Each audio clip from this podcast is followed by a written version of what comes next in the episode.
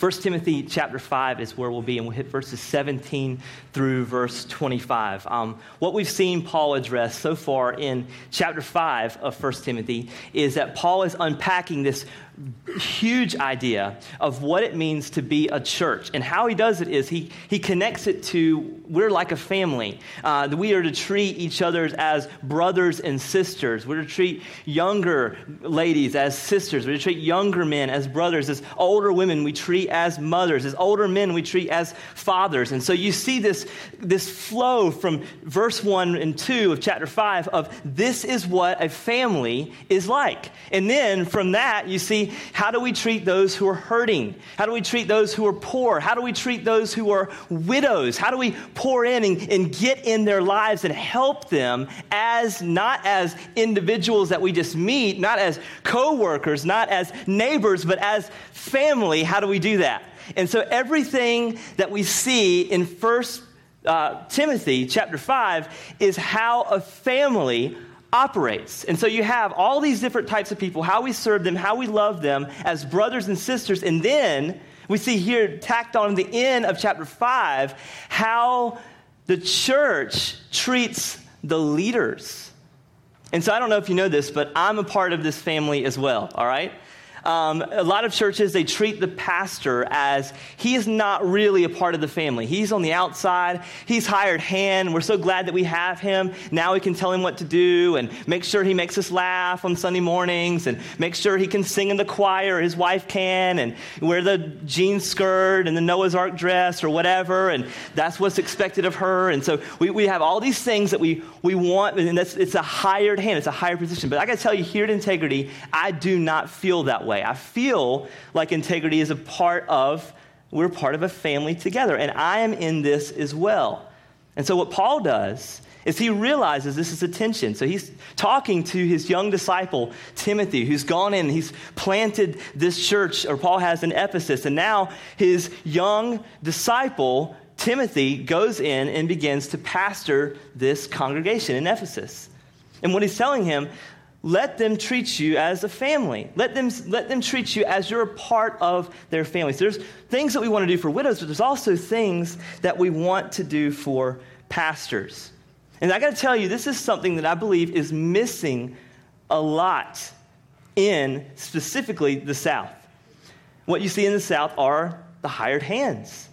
And I, I got to tell you, I, I, I um, talked to a lot of different church planters. Um, I'm in a network, uh, church planting, a couple of different church planting networks, and I talked to different church planters and pastors. And it seems almost all the time, once a week or so, I'll call a guy and he is just weary, and he is tired, and he's exhausted. And there's been times I've called a guy before, and he is weeping on the phone and crying because he's feeling the pain of ministry, and he feels alone. And I got to tell you, this is one of the loneliest places that you could be if your church really doesn't see you as family. Let me, let me just give you a couple of staggering statistics about a pastor and his health. All right? So let's just look at the pastor's health. Over 23% of, a, of pastors report that they are content in Christ in their church and in their home. 23%. 90% work between the hours uh, between 55 and 75 hours a week. 50% don't believe that they even meet the demands of the job.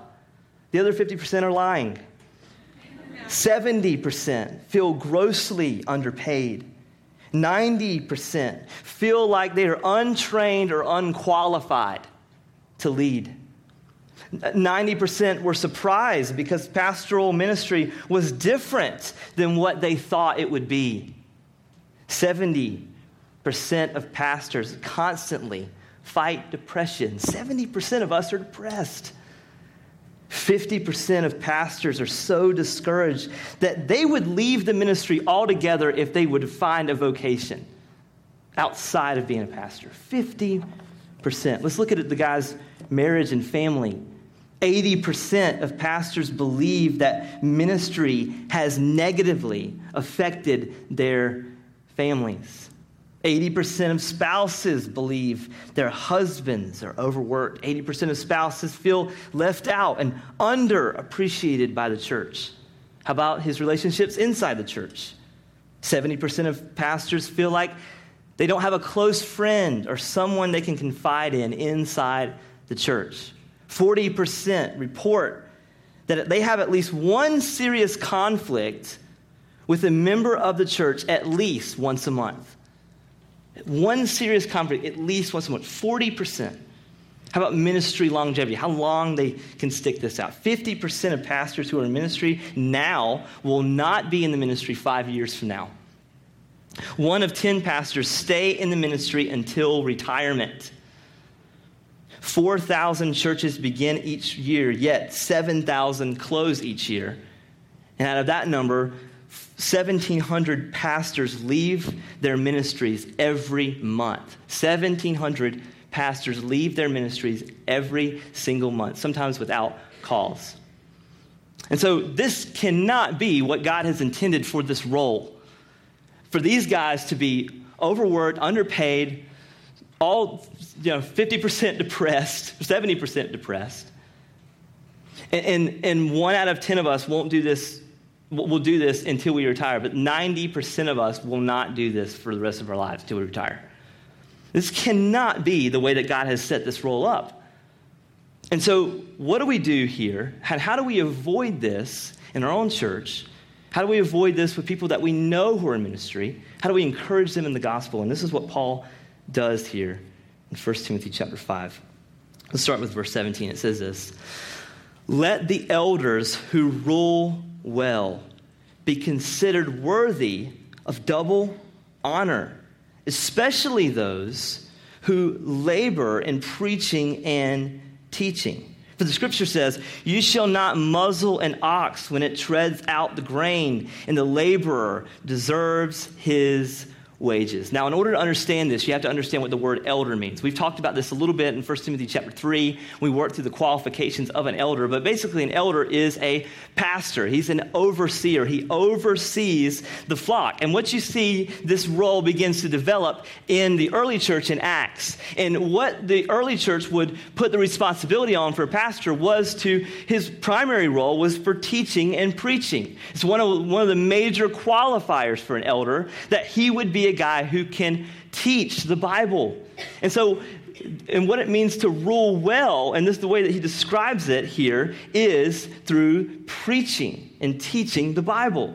And this, this is part of why pre- preaching is so important that that is how the congregation becomes experts in the gospel, in the message that Jesus Christ was born of a virgin. He lived a perfect, sinless life, and that he died on a, a bloody, gruesome death on the cross, the death that we should have died. He died as a substitute for our sins in our place, and he rose from the grave. He conquered the penalty of Satan, sin, and death, and now he reigns forever over his church. And how you know that truth and how you live that truth out practically is because on Sundays when you come, we preach the gospel to you. We preach God's word to you. And so it's primarily even what Paul says faith comes by hearing, and hearing by what?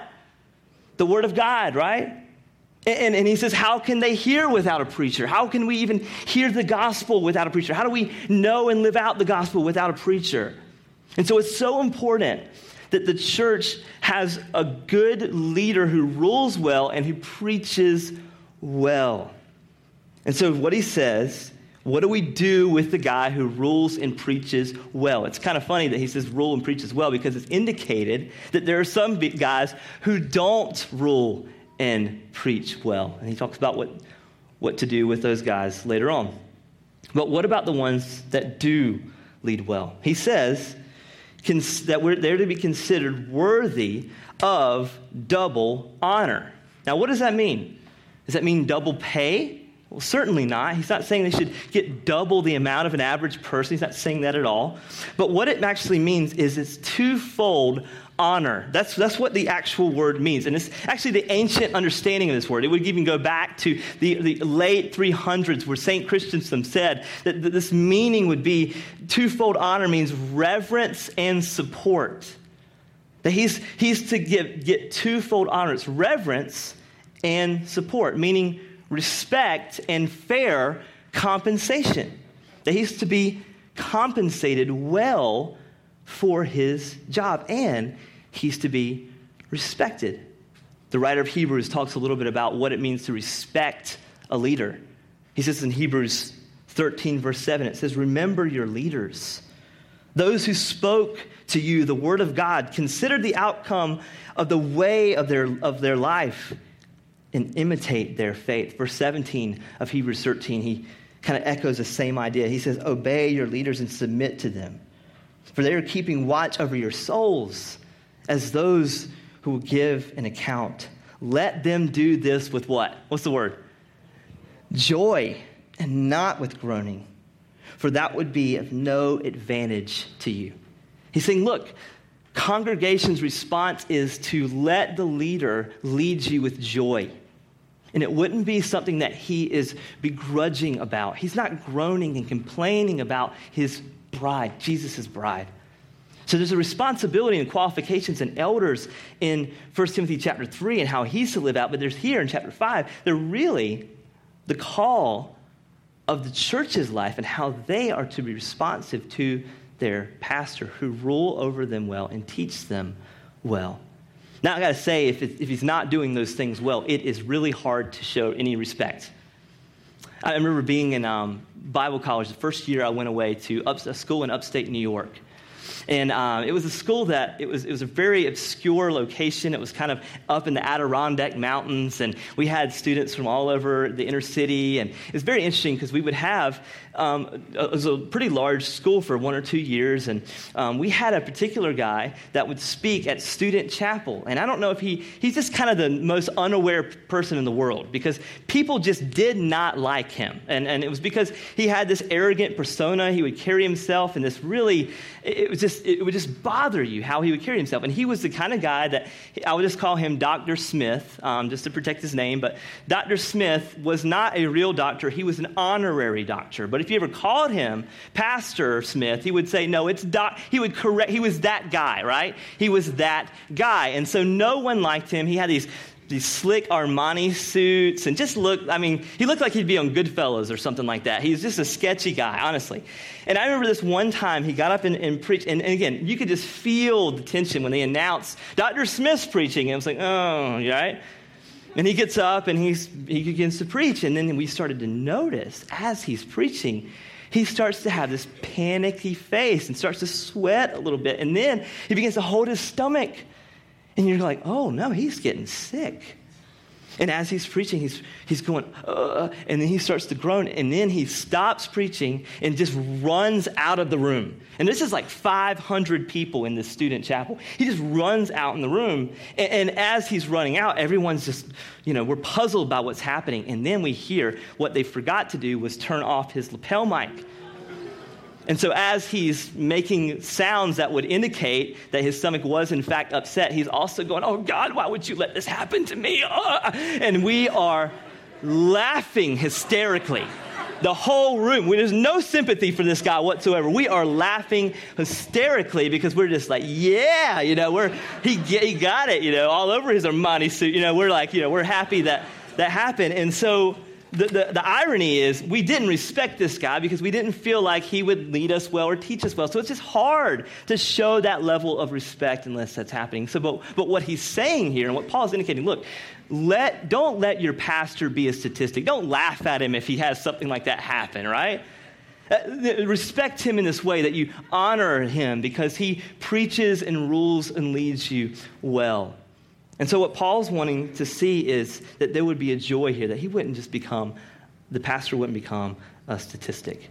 The other thing he talks about is fair compensation. So let's talk about that. How does Paul uh, unravel this argument of fair compensation? He does two things. He talks from the Old Testament and the New Testament. He has two different quotes uh, to describe and, and really to bring to head his point. And so in the Old Testament, he says, he quotes from Deuteronomy chapter 25, verse 4, which says, You shall not muzzle an ox when it treads out the grain.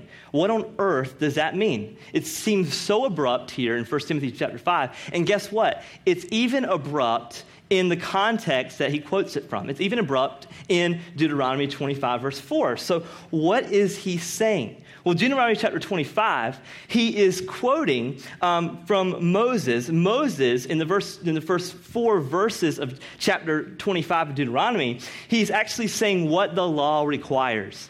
He's saying if there's, if there's a, a lawsuit against another person, this is how you handle it. This is how you walk through something that uh, would, would be judicial. And so then, and then the next verse is after verse 4 of Deuteronomy chapter 25. It's about a kinsman redeemer. And we remember back in Ruth, when we worked through Ruth back in the fall, the kinsman redeemer was someone that if your, um, if, if your brother died, you were to marry his wife so that you could help her care for her land and her property. And I, have always told my brother, if you marry my wife after I die, I will haunt you for the rest of you know, your existence. I don't even know if that theologically works, but I'll ask God if I can haunt my brother if that happens. But this is what a kinsman redeemer did. He would um, take over the land. And so here you have you have a lawsuit and how to handle a lawsuit, and then you have what a, how a kinsman redeemer would live, and then in the middle of that you have you shall not muzzle an ox when it treads out the grain. So how do we figure out what this actually means? Here's the good news: when you find something in the Old Testament that's confusing what you do is you go to the New Testament. You let the New Testament interpret the Old Testament. Oftentimes, what people often do when they read Scripture, they let the Old Testament interpret the New Testament. But here, you, this is one of those examples. You let the New Testament interpret the Old Testament. And so, ironically, the same writer in 1 Timothy, Paul, he also writes in 1 Corinthians where he talks about what this passage and what this little tiny verse actually means. So let me just show you this real quick. 1 Corinthians 9, and this will help us understand what he means here in 1 Timothy. 1 Corinthians 9, verse 7, Paul says this Who serves as a soldier at his own expense? Who plants a vineyard without eating any of its fruit? Who, or who tends a flock without getting some of the milk? Do I say these things on human authority? Does not the law say the same? For it is written in the law of Moses, You shall not, here it is, muzzle an ox when it treads out the grain. Is it for the oxen that God is concerned? Does he not, does that certainly speak for our sake? It was written for our sake because the plowman should plow and hope, and the thresher thresh in hope of sharing in the crop. If we have sown spiritual things among you, is it too much if we reap material things from you? If others share, is it rightful claim on you? Do not we even more? And what Paul is saying here is listen, here you have one who's a farmer who's harvesting the, the, um, his, his, his field. And what's being brought in, he says, is this for the cattle? Is this for the animals? Or is this for us? Well, certainly the one who harvests should gain from that which he is harvesting. This is a very natural thing that he would share in the crop that he is involved in working. That's what he's saying. You guys hearing that? The pastor is the one that he's using this analogy for. You shall not muzzle an ox. He's saying, listen, it's very natural that one who is working hard and when he sees fruit to benefit from that fruit. And so, in other words, if the church is being blessed, then the pastor should also be blessed. And in the same way, the pastor should feel the tension of the church when the church feels tension. I've, I've worked, my wife and I, um, we had a, we worked in a ministry prior to coming here, and one of the pastors got really greedy and ended up embezzling money. Uh, after we left, it was a really tragic, tragic thing that we saw. But the church was struggling financially, and it was when we first got there. And it was down, it had started dying and decreasing in size, and it was down to probably 70 people. That pastor was making $80,000 a year, and he lived in a free house. And he was rolling in it. The church was in tremendous debt, couldn't pay anything. Somehow it worked. And then after we left, he embezzled more money. And it just shows, man, how corrupt this thing can be if we're not careful. But what he was not doing is not feeling the tension that the church felt. He was fine, everyone else was suffering. This is nuts. Um, but what you have in the New Testament, and what Paul is advocating, is this when the church is being blessed, then pay the pastor well. Pay the pastor accordingly. And so, what, what you see next is Paul then uses the Old Testament, and then he uses the New Testament. He uses a quote from Luke 10, verse 7 The laborer deserves his wages. And this is a quote from Jesus himself. Notice what he says when, when Paul says this in verse um, in, in 1 Timothy chapter 5. He says, verse 18, the scripture says, You shall not muzzle an ox when it treads out the grain, and the laborer deserves his wages. Notice what he does. He quotes from the Old Testament and he quotes from Jesus, and he says, The scripture says. In other words, he's saying Jesus' words are scripture. Isn't that encouraging to see? He says Jesus' words are scripture. He's equating the same, Old Testament and New Testament. So, what Paul does is to back up his point. He says, in the Old and the New Covenant, we see one who serves the Lord should be honored well. Moses and Jesus, that's pretty good company, right? To back up this point, this guy should be honored well. Tragically, and there are some denominations who hold to a standard of pay him poorly to keep him humbly. Uh, keep, him, keep his wages low, but his demands high. And that's why I don't think it's shocking when we see that 70, 70% say they're unpaid and 50% would say they would leave if they had something else to do. Because the church will sin against them, and every time there's a pay period. And I want to balance this out for, for, for one thing, all right? If you remember back in 1 Timothy 3, when Paul does lay out the qualifications for an elder, what's the one thing that he says in verse, in chapter, in verse 3 of chapter 3? He's not a lover of money. Thank you, Ben. He's not a lover of money. He's saying, look, we don't want this guy to be greedy. We don't want this guy to fleece the flock. And so, what the goal is, that you would find a guy who's not a lover of money. That he is not a guy who, he was a guy who would preach no matter what he would get paid. That's who you want to find. And then when you find that guy, see if he meets the other qualifications, and then make him an elder. And then when he's an elder, pay him well, pay him what he deserves. But find a guy who'll do it for nothing. That's what you want to find. Find a guy who's not a lover of money, but when you do find that guy, let him reach the qualifications and then pay him well. Don't, don't treat him as pay him poorly to keep him humble. We don't want you to be greedy, so we won't pay you anything. That's going to help, right?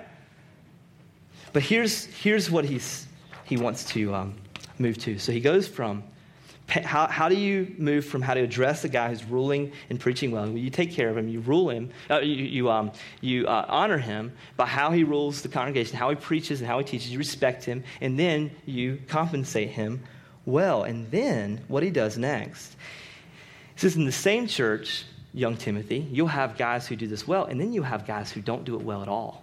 So, what do you do with guys who don't do this well at all. Verse 19. It says this Do not admit a charge against an elder except on the evidence of two or three witnesses. As for those who persist in sin, rebuke them in the presence of all, so that the rest may stand in fear. In the presence of God and of Christ Jesus and of the elect angels, I charge you to keep these rules without uh, uh, prejudging, do nothing from partiality. Now, here's what I want you to see the worst thing that you can assume about a pastor is that he is untouchable. The, worst thing that you can uh, uh assume about a pastor is that he's somehow closer to God because of his role. I, I, I just get so tired every time I go somewhere for a family event it, everyone gets around the table. It's family reunion time. It's Christmas. Let's pray. Who do they always look to? Pastor, right? Do you want to bless this meal because your holy words that flow from your mouth will, will help us eat this food so much better? And actually, it's going to taste better if you pray for it. So, man, just pray and would you just bless this meal? And it just seems like, you know, I, am this close, I've got this little connection with God. It's not the case at all. And so I'm not above any temptation or any sin that any of you are, all right? I just want to say that. On the flip side, uh, with a pastor who is faithfully preaching and teaching, uh, what you'll find in that is a guy who is not necessarily liked by every person, all right? I want you to see that. Because there's going to be a lot of charges against the guy who is faithful to preach God's word and who makes tough biblical decisions. He's not going to be liked by everybody. I'm from Rocky Mount, North Carolina. There's a lot of people from Rocky Mount here today, and they'll know me as Tuggy. They know me as Tuggy. And um, Tuggy is the nicest guy in the world. Everybody loves Tuggy, the, the skinny redhead guy, makes everybody laugh and makes everybody feel. He's always, you know, always a funny guy. Everybody likes. Everybody likes Tuggy, but Pastor Ben, he's mean, right? Pastor Ben has to make decisions that are hard. Pastor Ben has to call people to sin and call people to repentance. Pastor Ben has to weigh out biblical truth besides emotions and feelings and how this person feels about this situation. Pastor Ben has to make really tough decisions. So, guess what? When Pastor Ben walks in the restaurant, sometimes people look at Pastor Ben and they get mad. They roll their eyes. Oh, there he is again, right? That old jerk, you know? And that's, that's how I'm seen sometimes, unfortunately. And there's been people that I've had to discipline. And I've seen them in the community. It's awkward. Hey, how's it going, right? Still hating me? Good, all right, you know? kind of that, that way. And look, I don't, I don't think it's the goal of a pastor to be unliked. You don't want to be the guy who's unliked. You want to be the guy who wants to be liked in some way, but you want a guy who has who makes decisions that are sometimes unpopular because the Bible convicts him to do so. And so what Paul does is say, listen, not everything about this guy is going to be true that someone says. So when we proceed with this guy who is, who maybe has a fault against him, let's do it with caution. And so how does Paul talk about this issue? He says, well, let's talk about the New Testament and the Old Testament. In the Old Testament, the concept was if you were to bring any type of judicial charge to another person, you were to do it with witnesses. In the same way, in Jesus, in Matthew 18, what, what Jesus tells his disciples when you bring a charge against someone, you have to take witnesses. And so Paul takes two things from the Old Testament and from the words of Jesus. Both he calls scripture. And he says, when you charge someone in this capacity, you have to do it with witnesses. And so, he's saying, let's not entertain, though, everything that is brought up about this particular person. Let's make sure that it is clearly checked. That's what he's saying. That's what we need multiple people doing this. I remember um, I, I, was my first church I ever worked at. I was a youth pastor, and I had a lady in the church that wanted my job before I got there. And so day one, I move in, and she I have the job that she wanted, and she hated me from day one and she would make up rumors about me in the church. It was terrible. I was, I was very gung ho about this church. I was 21 years old. I was like, it's going to be awesome. Everyone's going to love Jesus and then love me in turn because I serve Jesus. And we're just going to sing about Jesus and we're going to evangelize in Jesus' name. It's all, we're all going to be on the same page. And I was, my world was turned upside down. And I remember she made up a rumor about me because I always had this rule um, I still hold to this rule. I don't ever ride in a car alone with someone who's not my wife. I don't, I don't meet with a female unless my wife knows about it. It's on my calendar, and there's a door always open when I meet with. It's just important stuff. And I always, even 21 years old, I was doing that. And I had a high school, I had high school girls that would try to come to my house and say, "Hey, stop by." I said, "No, you can't go. Go, go, go away." Right? I was mean. Right? And I remember one time I was riding in a car with my sister. And this lady saw me. And then she told the whole church that I was riding around in the cars, car, I was riding around in cars with high school girls. And I wasn't above reproach in my ministry. And I was like, that was my sister, fool, right? You know, like, you didn't even know the situation. And so what he's saying is, look, for a, a, guy and a guy who's a leader in the church, people, everyone's going to be watching you, waiting for you to make a mistake. So make sure the charge that you're bringing to them is legit. Make sure it's being calculated. Make sure multiple people have seen this, and it's not just your silly mistake. And so, this is a highly visible role, but Paul says, in this case, what happens if they really do sin? What, what, what do we do if they really do sin? He says in verse 20, as those who persist in sin, rebuke them in the presence of all, so that the rest may stand in fear. In the presence of God, of Christ Jesus, and the elect angels, I charge you to keep those rule, keep these rules without prejudging, doing nothing from partiality.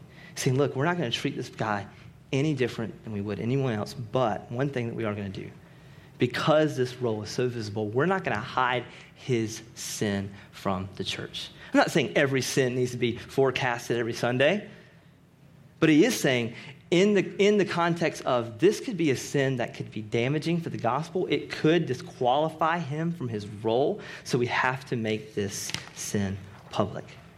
I have a dear friend of mine who's a pastor of a church that's much larger than our church. He has a plurality of elders, he has multiple elders, multiple staff. And not long ago, one of his elders was found in a pretty horrific sin. He was living a double life where he was having multiple affairs on his wife with prostitutes. And he was doing it for over a year in the church. And he'd had, I think they counted up at least 40 interactions with different prostitutes. And this is a large, pretty healthy congregation. And the church is devastated. Now, one thing they could do, they could say, we could just hide this thing. We could just blow it under the rug and just not think. But you know what they did? They, when this guy ran off, when, it was, when he was found, they brought it before the congregation. Can you imagine how painful that would be? This is your first Sunday, right? This is what you hear.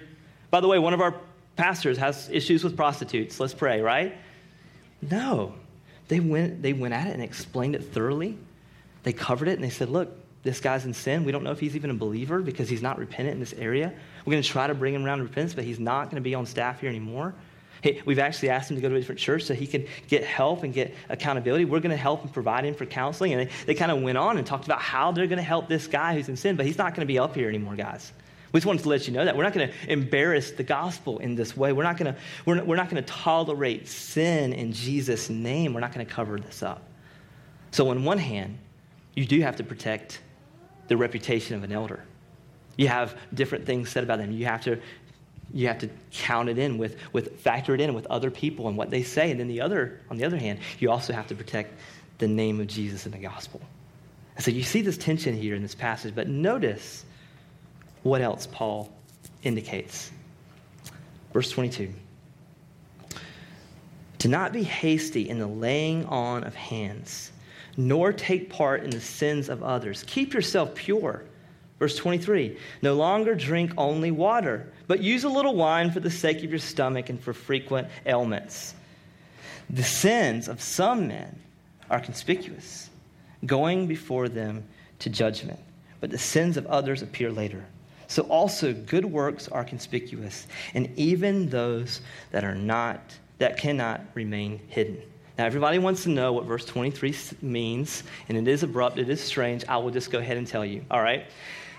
The pastor's role is difficult, all right? That's, that's what he's saying. Young Timothy is not necessarily sick of a stomach virus because I don't know anyone who's sick of a stomach virus and goes to the doctor and they say, you know what you need? Wine. That'll help your stomach virus. That is not what he's saying. He's actually talking about the stress. In context, what you see is young Timothy is a timid guy already. And he is dealing with confronting sins of elders. We see this all throughout 1 Timothy. He's telling certain guys to park it, he's telling certain guys to leave. He's handing certain people over to Satan. That's, that's actually the language of 1 Timothy. And so, what Paul is saying look, if you're stressed out, have a cold one for crying out loud, right? That's what he's saying, right? And look, I can't say it any other way but that. He's like, look, if the guy needs a cold one, let him. Have, it's a tough job. Like, look, he's not to be mastered by this thing. He's to have a little wine. That's what it says. He's like, not to be a drunkard. He's not to have a reputation of needing this thing. But look, if he needs a cold one, let him have one. It's a tough job. All right. That's what it means. All right. Verses before and verses after. What do they mean? Now, here's what he's saying. The qualifications of chapter three are minimal qualifications for an elder. All right? 1 Timothy chapter 3, these are minimal qualifications. What he's adding now to the list, not necessarily of qualifications, but he's adding warnings. He's saying, look, some people's sins are conspicuous. Some people can hide their stuff better. Some people, their good works you see show up later. So, what is he advocating here? We should know the guy before he's made in this role. Look, if, if this guy is going to be attacked from all angles by so many different people, if this guy can teach and rule well, we got to know this guy well. We got to walk through life with this guy. We got to see him go through hurt and pain. We got to see him go through triumph and victory. We've got to have a relationship with this guy. A, a lot of churches, they pick pastors based on their resumes. Oh, your resume says this. Oh, you like this guy likes you. I'll call him and see if he likes. But, but what Paul is actually saying, it's really good to know the guy that we're bringing in to this role. We got to know this guy. And I got to say, most of what we do here at Integrity is the way that we train our leaders is not so much a curriculum, although we do add curriculum, but it's more about let's sit down and have lunch with this guy. Let's, let's go out and shoot guns with this guy, right? Let, let's, go, let's go and have, have, let's go and apply verse 23 with this guy, right? Let's get to know this guy, how he works, how he interacts with others. Let's get in this guy's life and figure him out. Because that, to me, is more important than any kind of class or any kind of seminar. It's getting in this guy's life. And most of the way I even train our staff. Uh, it's rare that I sit down with Jake and say, here's all the administrative things that we need to work on. Jake's our church administrator. What I, don't, what I do more is like, hey, how, how's, how's your wife? How's Mitzi doing? How are you guys doing with this prior conversation that you have? Matt, our worship guy, it's rare that we talk about music. Most of what we talk about is life and doctrine. What do you believe about God? How are you living it out? How are you living your life out missionally? Because I want to know this guy. With Scott, other pastor, other elder, when we sit and meet, most of the time it's about what's going on in our families, what's going on in our lives. How are we engaging our wives biblically? How are we walking through the gospel with our families? And that to me is more important. How well we know this guy. And so this isn't a game. That's what Paul's saying. This, there's casualties here. And if we don't know our pastors and our leaders well, we're hurting ourselves. If we don't honor them well, we're sinning against God. And so the hope that we have, though, when we see all these staggering and scary statistics, Jesus plants his church. Jesus grows his church. Jesus sometimes closes the doors of certain churches, but the hope that we have is this Jesus Christ is the senior pastor here at Integrity Church. And all I am, and all Scott is, and all the other staff, all of us who are leaders of this congregation, we're all under shepherds of Jesus. And so if we submit to Jesus well, and we obey him well, and we follow him well, then we will lead well. In the same way, you as a congregation, the way that you respond to the leaders that God has placed over you is honestly the way that you respond to Jesus himself. And so, if you love Jesus well and you serve Jesus well and you look to the cross well in your life and you gospel one another well, then it's just natural that you would want to honor those who rule over you and serve you in preaching and teaching you well. And so that's our hope that we would be submissive to King Jesus today. Me and you this morning. God help us. Let's pray. Jesus, I pray this morning that you would help us as we honor you, our senior pastor